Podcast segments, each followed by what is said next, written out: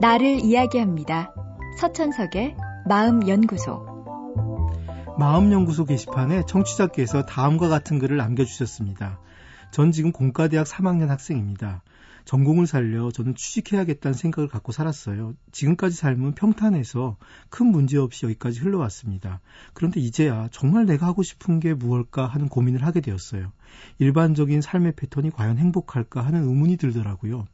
하지만 그렇다고 지금 내가 하고 싶은 걸 찾고 그런 것들을 다 하고 살면 당장은 즐겁겠지만 나중에 현실적인 문제들과 부딪히지 않을까 두려움도 있습니다.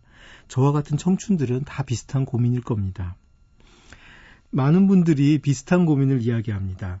뭔가 자신이 진정 원하는 삶을 살고 있지 못하다는 거죠. 도전이란 아름다운 일입니다. 하지만 자기가 원하는 삶을 산다는 건 말은 멋지지만 실제로는 그렇지 않은 경우가 많습니다. 여기엔 안정적인 삶에 비해서 약속된 어떤 것도 없습니다. 고속도로를 달리다 하루아침에 시골길로 들어선 셈입니다. 그러다 보니 남보기에는 초라하고 자기 스스로도 익숙하지 않을 겁니다. 부모님 아래지만 따뜻한 아랫목에 살았는데 그걸 포기하고 찬바람 부는 길바닥으로 나선 거죠.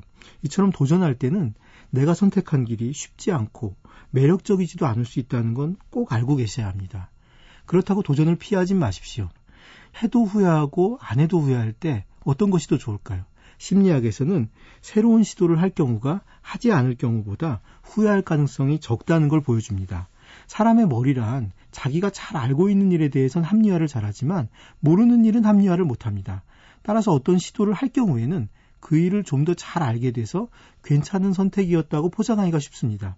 반면 시도해보지 못한 일이라면 합리화를 못 시키니까 시간이 갈수록 점점 도전하지 못한 걸 후회하게 됩니다.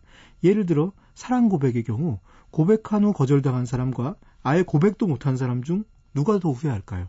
거절당한 사람이 더 속상할 것 같지만 고백하지 못한 사람이 결국 더 많이 후회합니다.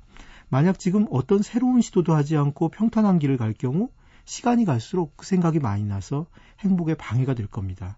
그리고 그걸 못 견뎌 뒤늦게 시도하다 더 많은 걸 잃을지도 모릅니다. 그러니 도전을 해보십시오. 젊은 시절에도 시도하고 경험하고 실패도 할 수 있는 여유가 주어지지 않는 게 요즘 시대라서 참 안타깝습니다. 하지만 후회 없이 도전하는 게 행복에는 좀 더 나은 선택이란 연구 결과가 서천석의 마음연구소 지금까지 정신건강의학과 전문의 서천석이었습니다.